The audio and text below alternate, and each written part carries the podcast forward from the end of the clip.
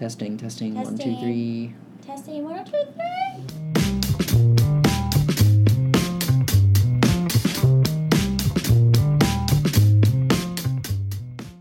Welcome to Talking Underwater. One water. One podcast. I'm Lauren Baltus, Managing Editor of Stormwater Solutions. I'm Lauren Estes, managing editor of Water Quality Products. And I'm Bob Crossen, managing editor of Water Waste Digest. This month's episode, we're going to talk a little bit about Washington State's new requirements on wineries as, as it relates to their wastewater discharge, as well as um, a some problems for some drinking water issues in Newark, New Jersey. Is that correct? Yeah. Yeah, all right. Uh, and then we also have an interview with Carolyn Howard um, from Draper Aden Associates. So let's kick it off, I guess, with uh, let's actually start with the, the Newark, New Jersey Yeah, sure. uh, drinking water. Um, that sounds more interesting, I think, than the wineries for the yeah, moment. have you guys read about this issue at all? I, I'm not very familiar with it at all, no. So, um, in Newark, New Jersey, they've had some lead contamination issues in their drinking water for a while, and the city and the state had been working to provide corrective solutions. So, last fall, um, the city of Newark provided 40,000 water filters to residents who had contamination issues. Um, in the interim, you know, while they're working on other solutions, of course. Um, but recently, the US EPA um, sent a letter to Newark saying that they had found some problems with the water filters, that at least two homes had tested with the filters and found lead levels above the federal action level, and that they recommended bottled water distribution. So, um, so the city of Newark is distributing bottled water to many of the residents who are facing this problem and who had um, received the free water filters. Um, in response, the WQA has supported the EPA's um, statement and recommendation for the bottled water in the meantime, and um, hopefully they can find a solution. There's Yeah. not a lot of information available right now, so we'll just kind of see how it plays out. Um, Yeah. So I, I guess my my biggest question then is like, is this just a matter of the filters, or is the is it just that there's that much lead in the water that this filter can't even get low enough? I or like I, I'm not entirely sure the technical yeah. aspect of that. Yeah, so I've thought about it, and again, there's not a lot of information available as relates to that at the moment. Mm-hmm. Um, the only thing I can think of is that perhaps it's a maintenance concern that Oh. the city is providing these free water filters, and um, people are not main- are not having the skill set to maintain them in their home, Yeah. and that could be part of the issue. I could Hopefully, totally see that. we have more information on that soon, though, Mhm. and it's great that the city is providing bottled water in the interim, Mhm. though. Well, that brings up the um, issue of education then, and how important it Yes. is that when you provide water quality treatment options, that you also have to educate the people using them or maintaining Mhm. them um, on how to use them properly, because otherwise it's useless. And and it's something I think we see internationally a lot with a lot of Mhm. um, um, groups that will provide treatment options to developing countries, um, and then maybe not educate the community enough on how to Mhm. maintain it, how to use it, and what technology and resources are necessary, and then it isn't as effective, and so um, that just like reinforces the importance of that Yeah. Mhm. education element. Well, and that's interesting that you mentioned that too, because there is an article in WQP I think Yeah, coming up. from RO to rainwater Yeah. Mhm. um, on that very subject. Yeah. Mhm. Uh, And, and at the Water Leaders Summit too, there was a, a, a woman um, who was speaking about her work um, in like impoverished countries and stuff, doing that, and that a Mhm. big, big part is creating the the Mhm. framework for the community to manage that and Mhm. showing them how to build kind of a a like what's a good way to put it just kind of that that accountability amongst each other to make sure that the filters are maintained and that the water system is maintained and Yeah. they stay there long enough to make sure that everyone's fully trained and that they can do it on their own but, and so that when they leave they don't leave it just like you have a thing now great we did great Right, work yes. you know Right, so right. Yeah. uh, I think that a lot of those organizations are doing a lot more to do that too Yeah. now which is good to see. hmm Mhm. Yeah. And I think it's also really important to note that while the EPA's federal action level for lead in drinking water is 15 ppb, the um, American Pediatric Society says that no level of lead is safe for children in drinking water. Yeah. Mm-hmm. So, especially important that they're being really proactive about addressing these concerns right now. Yeah, for sure. Um, so we'll just follow that closely and, and see what happens and hope for the best for the people of Newark facing this issue. Um, in the meantime, Bob, you had something you wanted to talk about as relates to a new law for wine in Washington State and wastewater Yeah. monitoring. So, um, in Washington State, the to my knowledge, prior to what I'm discussing here now, there was some type of permitting for wastewater discharge and that kind of thing. It's just that it's a, a little bit more nuanced now, I guess.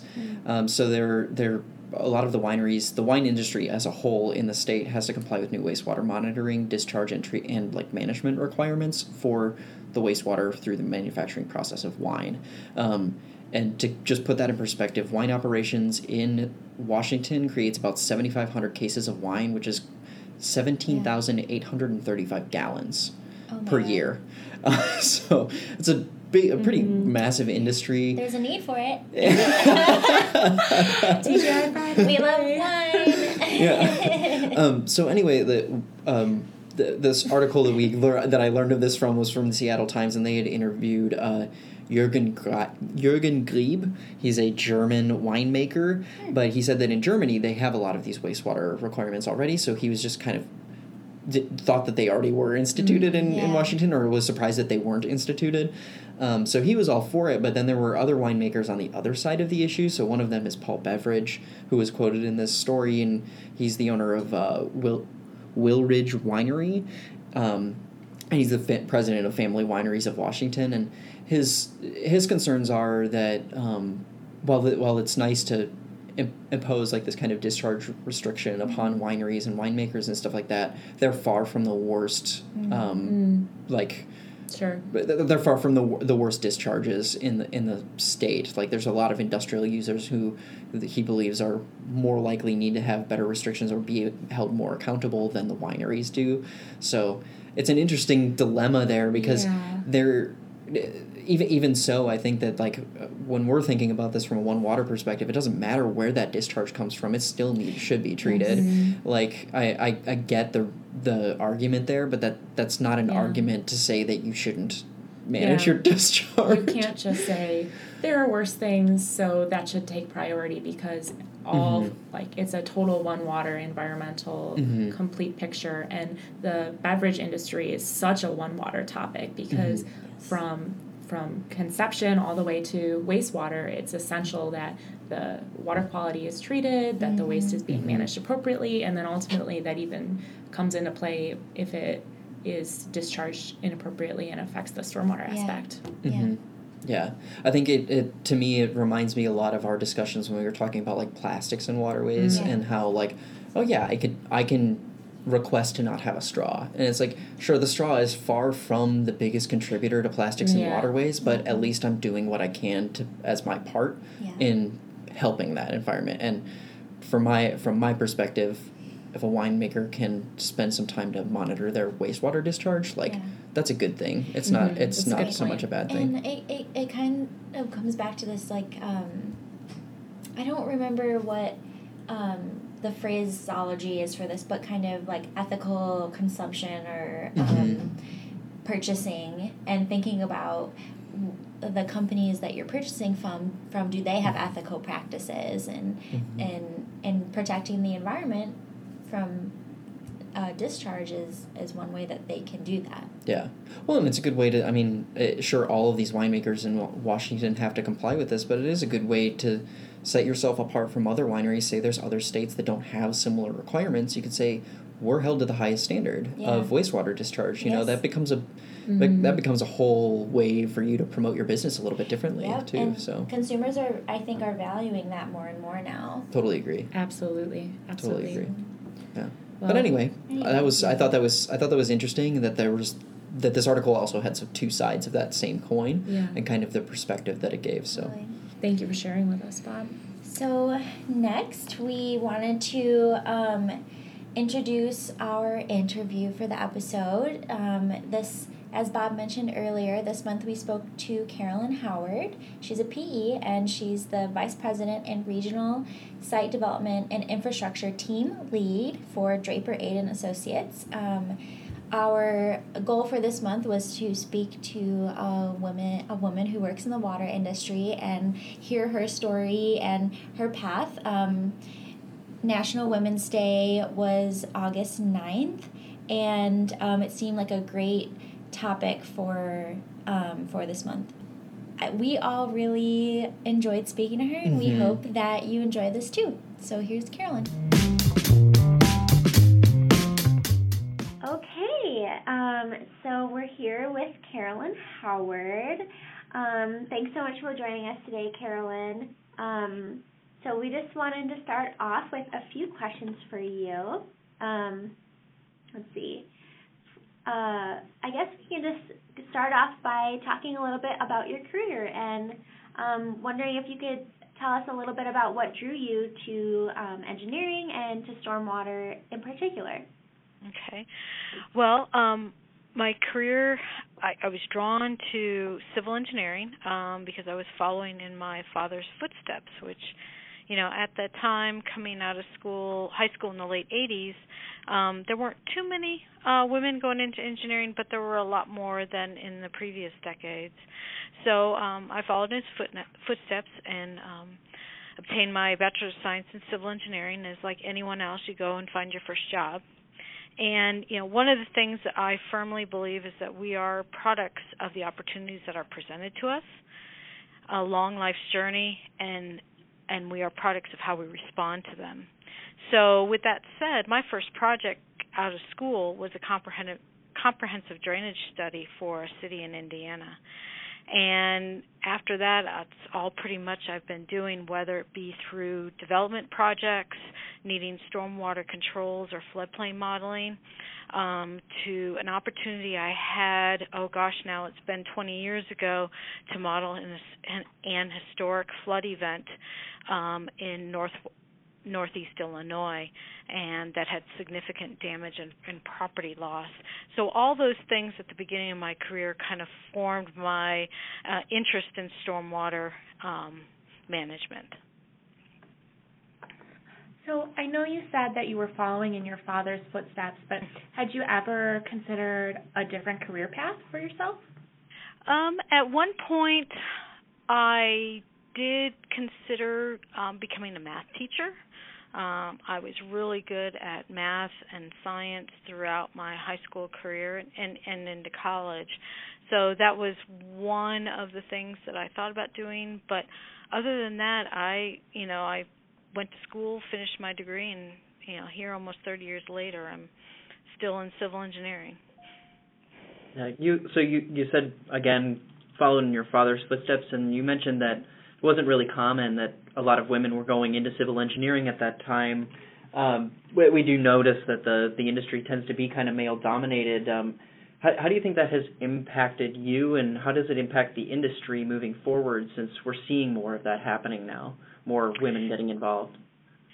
Yeah, um, when when I first got out of school, it was very difficult. It wasn't just the male domination; it was also learning how to work with females who had other roles within the firm, such as administrative roles mm. and um, marketing roles, and how to navigate being on the technical side, the corporate side of the um, company versus the administrative side and those relationships. That was probably the most difficult thing mm-hmm. to deal with was um, dealing with the other females that you worked with. Um, regarding the male dominated industry, uh, I it took me a while to gain the confidence to sit in a room with a bunch of men and um you know hold my own um but eventually I got there probably about 5 years out of school and since then I don't even notice you know, I don't sit there and go, you know, I'm the only woman in the room. No, I'm I'm a civil engineer, you know, I'm a project manager. This is my job. You know, it's mm-hmm. just what I'm used to doing. Were there any kind of mentors along the way that helped you navigate that? Um, I didn't have any female engineering mentors. Uh, and really for a couple of decades, which was kind of sad. Um, but I did have some really good male mentors. Um, one who reinforced and taught me good design habits and the technical theory behind the hydraulics and hydrology required for stormwater management. And then another who uh, really taught me how good business skills and the importance of ethics in the workplace. And so I had two two widely different uh, mentoring from males um, that were very influential for my career. So it sounds like mentorship has been a really important part of your career and your personal growth. Have you done any mentorship yourself? Do you foster mentorship with young professionals? As uh, intentional mentorship, no, but I have, uh, for the past 20 years, I've had teams of individuals that I've worked with and have been their supervisor, and as their supervisor, I have mentored. Um, today, I have a team of 12, six of which are women, including myself. So, you know, that the the numbers are growing, and uh, as far as women in civil engineering and stormwater management practice, and so it it's just kind of a daily occurrence to mentor others for me. Yeah, so kind of along those lines, um, do you have any advice for women who are entering the uh, water industries? Uh, I'm sure that it's you've kind of picked up a few lessons and stuff along the way that you tend to to tell a lot of employees as well. But uh, what what type of advice, of advice would you give to young women entering the industry too? Yeah, um, a couple of things um, that I would like to share are um, the first and foremost is own your mistakes and learn from them. We all make mistakes. We're all human, and those have been the best tools for me to progress in my career, as strange as that may sound are the mistakes that I made. Because let me tell you, you don't make them again. um, the other one is uh, seek out, intentionally seek out professional and personal role models to not only assist you with the technical aspects of what you do, but coach you through the every everyday parts of life. Hmm. Um, my other piece of advice is be authentic. Always be true to yourself and to your values. Um, people can see right through that, whether it be whether you're given a presentation to a client or to a locality, or whether you're just talking with a resident that has a stormwater problem. Just be be true to yourself and you know be honest and treat everyone with respect. Hmm. My other piece of advice which I've only had to learn to deal with over the past what 10 to 15 years is this thing called a phone and technology that um has made it a lot easier for you to be quote unquote on the clock 24/7 as as a wife, a mother, and as a professional. Um I've had to learn to create boundaries no mm-hmm. matter what somebody's level is in an organization if you're a president of a company down to an entry level engineer, I firmly believe that everyone needs to set aside blocks of time for your family and for your other interests so that you can be a more productive, fulfilled person and employee and technical professional. Mm-hmm. So, something that really strikes me about your advice to young professionals is that it's not specific to women young professionals in the industry. It's very broad reaching, um, which kind of goes back to what you were saying at the beginning of our interview, which is when you were starting in the industry, um, you very much felt the presence of being the only woman in the room, but now it's very natural to you. So are you starting to see a shift in the male dominated industry becoming more equalized?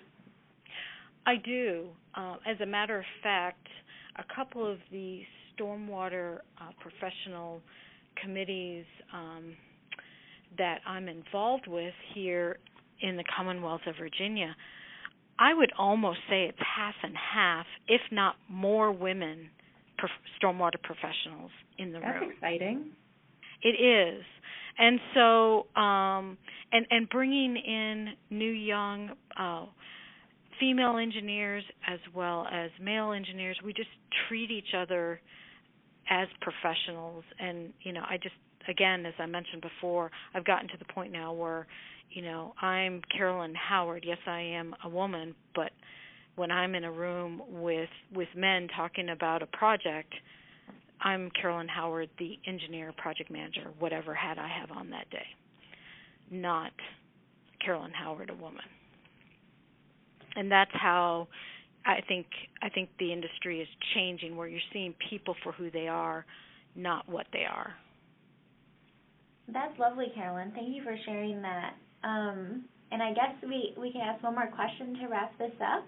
Mm-hmm. Um, and um, speaking of, you know, um, some things that you draw inspiration from as you give advice and as you move along in your career, um, what would you say that what would you say inspires you in this role? Um, and really, that's a very broad question. The sky's the limit. um, it can be a person or um, a hobby or value or what what have you. Um, uh, we're we're curious to hear. So, may I ask, are you talking about as in context of a stormwater professional or just in general as a professional? In the, the workforce? The question is open to however you'd like to answer it because we. Lo- okay. Yeah. Well, um, and and that's good because I think going back to um, what I would say to someone coming into the workforce is be authentic. And what inspires me is, is I've been re- recently introduced to a new benediction. And it's a words that reflect what I would like to be known for and remembered for um, that is being con- kind and compassionate to all people. And this is this is a portion of that benediction, and it's life is short, and we don't have much time to gladden the hearts of those who make the journey with us. So be swift to love and make haste to be kind. And to me, that inspires me every day in whatever I do and whomever I meet and whoever I do. Um, that, that is lovely. Thank you for sharing. Um, yes. It's been really so wonderful to have you on the podcast. Um, thank you so much for being here. Oh, thank you very much for having me. I thought she was fantastic. Thank yeah. you so much, Carolyn, for speaking with us. Um, as we mentioned on our call with you, that you were speaking to three young professionals, and um, we value your advice, and we hope that our listeners do as well.